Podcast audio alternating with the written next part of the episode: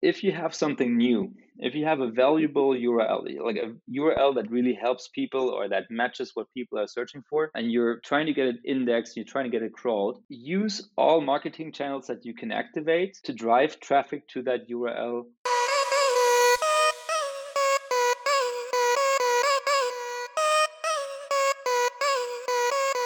This is Time for Marketing, the marketing podcast that will tell you everything you've missed when you didn't attend the marketing conference.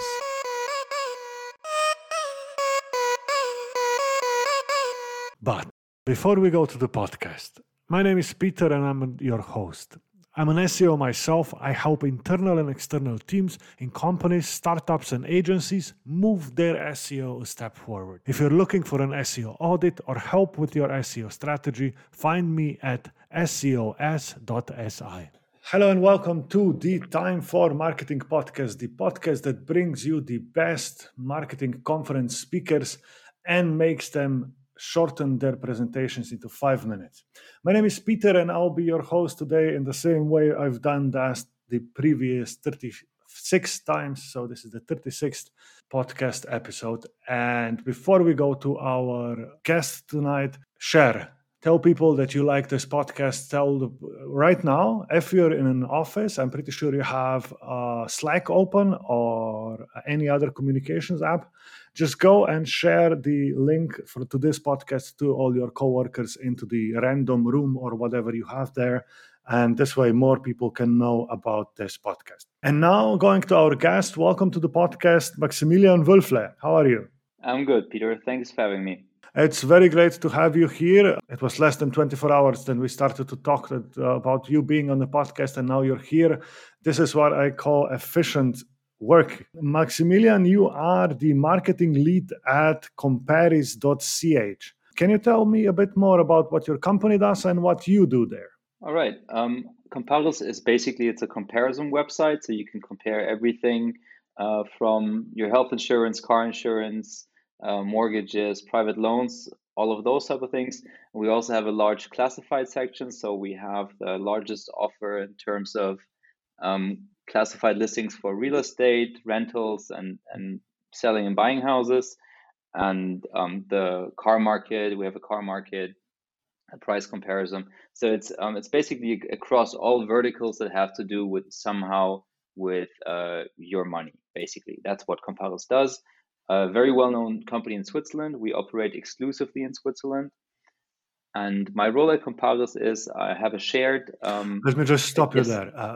Being exclusively in Switzerland means that you still have 4 different languages on your website, right? Because Switzerland is an interesting country in that way, right? It's a very interesting and very challenging country in that sense.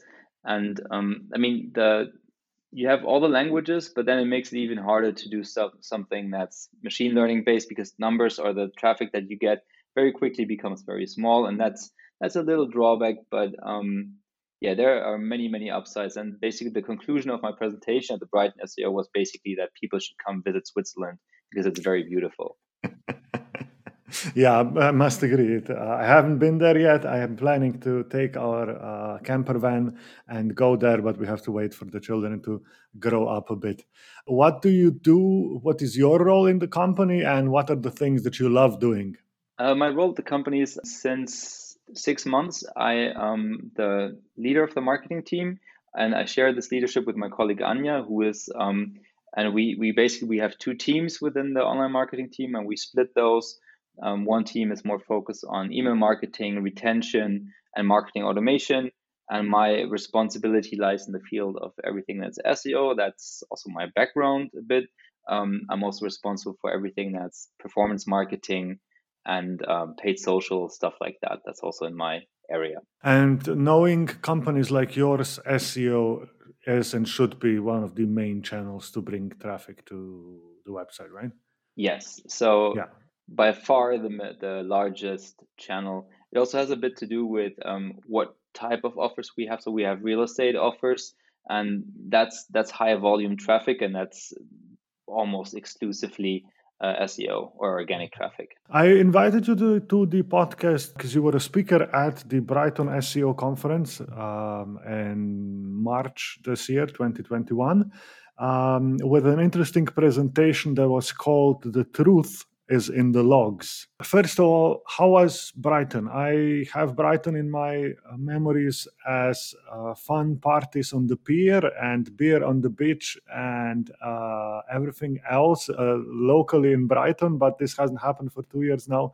How is your experience with the online conferences, and how was your online Brighton experience? Yeah, I think especially compared to when you're there in person. I think it's an amazing conference to attend in person.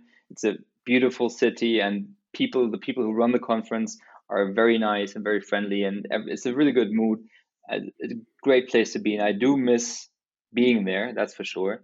And as far as the online experience is concerned, for me, it was the first time as a speaker at a conference like that. And you know, Brighton for me had always been like the most important conference that I always looked forward to going to, and being a speaker there myself was like, I was very happy to do that. And doing it online it makes it easier in a way, because it's you pre-record your session. You're not as nervous because you don't. I didn't even know how many people were going to watch it, and turned out that more than 1,800 people had signed up for the session. Oh, wow. And I found out about that after I recorded, which I think was positive. You know, that's maybe I would have been a bit more nervous. But Kevin's team, they did a really, really good, good job, and I think they really managed to make the speakers be very prepared. They had a lot of information, how to present, how to record. You know, I never recorded a stream, so you're probably very familiar with like all the technology and stuff. But for me, recording a session like that was something I had never done before, and they supplied us with a lot of information, and it was a really good experience, even though it was not in person. So I am definitely looking forward to being there in person. But yeah, I was very happy to do it.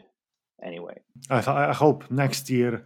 I'm waiting for my shot that's going to come for me probably somewhere late summer or fall, considering our great government. But next year, spring Brighton, I hope we all meet there. You mentioned that you had, after the presentation, you had a questions and answers round. How was that? That was really good. So that was a panel. I think they divided the panels a bit based on topics, so digital PR, content SEO, and they stuck me into the technical SEO panel, and it was a really great panel, very good, very great participants. And it was hosted by Reach, and she did a really good job making everyone feel comfortable in it. I think I had misread it. I thought it was only going to be 30 minutes and turned out to be an hour, but it flew by. It was really a very nice conversation. People were asking questions, and Reach just made everyone feel very comfortable. That was really, really good. All right. I think that's it. Let's hear it, how we should go and find the truth in the logs of our websites and our servers. Max, here are your 5 minutes. All right. I think in terms of finding the truth in the logs, what you should do is you should get access to those logs. So it's there are multiple ways to find out what is happening. Like once you have your logs, you can analyze them. There's an option with Screaming Frog has a log file analyzer. I'm using in connection with DeepCrawl logs.io. So that's when you have a large amount of logs, that's really a good way to discover stuff on the data. So it's really good to get started with it. I think SEMrush has an online tool when using the SEMrush stuff, like just to get started on it. I think it's really important to get started and not to be afraid of log file analysis. It's really not rocket science, but it's good to get into it. And basically what I did is I was interested in how the whole process works and everything. And in last year, in 2020, in March, there was one big, I mean, we all experienced the lockdown. Lockdown happened in Switzerland as well.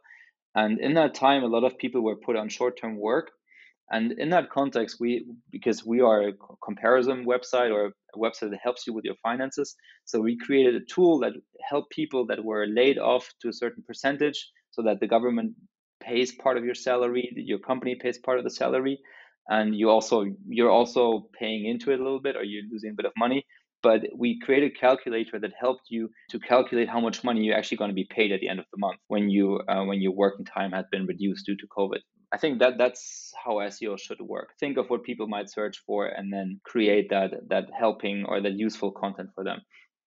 And what we did, and this is something that got me really into it, and it's, I think you want to put up the slides, and the slides, I have a screenshot of that. What we did is we were building it, and it was all something we did over a weekend. So it was really a fast thing we were working on, and we built it over the weekend. But I had some content people write up like written examples, so not yet the full calculator. So to get something onto the URL to get in there while the devs were building the calculator. And after I think a day and a half, we actually had the calculator live, and we promoted it through we have a large email database, so we promoted it through our email, and also the PR team, they got it into the media. And we basically have two spikes of traffic way before we even had SEO traffic. So in those two spikes, I looked them up in GA, and I looked at the log file analysis, or at the log files, and it was very interesting that you had the same spikes in the logs. So I thought, okay, like if I drive traffic to this URL, Google's going to notice it, and they are going to crawl this URL and really look into it a lot more in detail than just some random thing that you maybe push through the URL inspect tool or through a sitemap or something like that.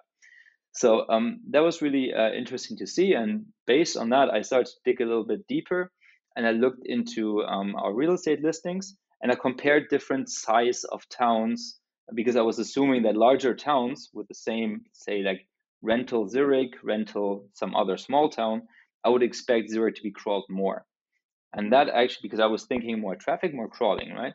But it turned out that that wasn't the case. It was like 3 times a day. That was the frequency that the Googlebot came there. And 3 times a day also applied for the smaller towns. So there was no difference in those two. But because we have 4 different languages in Switzerland, I was able to look into, okay, how is the difference between a city like Zurich, where people speak German, compared to Geneva, where people speak French? And we have a French and a German version of the website. And it made sense what came out in the end, because the French version of Geneva was called significantly more than the German version of Geneva, and vice versa. The same was true for Zurich. I think in the slides the examples are other smaller cities, but it still comes out to be true. So that was basically the thing that I realized. Okay, there's a correlation between the two. And the final point, and this is really I think the takeaway that everyone should consider from this. The takeaway was, if you have something new, if you have a valuable URL, like a URL that really helps people or that matches what people are searching for, and you're trying to get it indexed, you're trying to get it crawled. Well, first crawled, then indexed, obviously. But so when you have that, use all marketing channels that you can activate to drive traffic to that URL from the very get-go that it's live, and use stuff like we used email, we used like digital PR. We also, in other cases, I have used Google Display ads, or everything like GDN. You can use, of course, Facebook, all the social paid stuff, because through email, through Facebook, or you can reach an audience that is similar to the people that you expect that will Google this. So look for the people who are interested in that stuff, get it out to them, get those people to come to your URL from in the very beginning, and then Google is going to follow. It's going to be crawled much more frequent, and it's going to be indexed for sure. Well, for sure, or very, very likely, so that's the thing. And you basically, you make something useful, accessible from the very beginning. And that is something, to be honest, I sometimes feel like it worked on those bigger projects, but I'm even thinking we should do this more often when we publish like new content or something like that, that we, every single URL that is new is something, it's like a small plant that you have to nurture from the beginning. And often I've experienced it over and over. Often you have stuff that's new coming out, and sometimes as a marketing team, you can't keep up, or you forget, or you focus on the big things. But if you have a new article that comes out, like push it through the channels that you can, maybe spend a few euros, francs, or dollars on it to promote it if you think it's valuable content. The last thing that you just spoke about, I'm just working on a tool that I have no idea what it's going to be. I just threw some money at a developer to do something for me. Good idea. But it's, yeah, don't tell my wife. But, you know, the general idea comes from, it happens that we have URLs on our blogs that we have no idea if they really worked or not, because we churn out so much content that we don't really stick with everyone with the whole marketing checklist for all of the URLs, right? So I'm getting the tool to look at the number of organic searches, visitors that the article has gotten in the first month, and then look at it in the current month, and then I'm going to look at how we can connect those two ideas of, if an article didn't get any searches or clicks on Search Console in the first 30 days. Then we didn't really work on it. We didn't give it the chance to, get out, to see it out.